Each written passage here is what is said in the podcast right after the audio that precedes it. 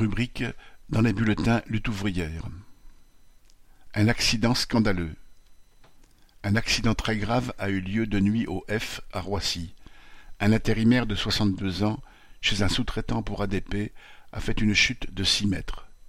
Sa vie après l'accident va en être bouleversée. Les directions prétendent se donner les moyens d'éviter les risques d'accident. Mais qui contrôle qui? C'est tout ce système de sous-traitance en cascade et de recherche du moindre coût qu'il faut remettre en cause. La direction d'ADP est seule responsable. ADP, aéroport d'Orly.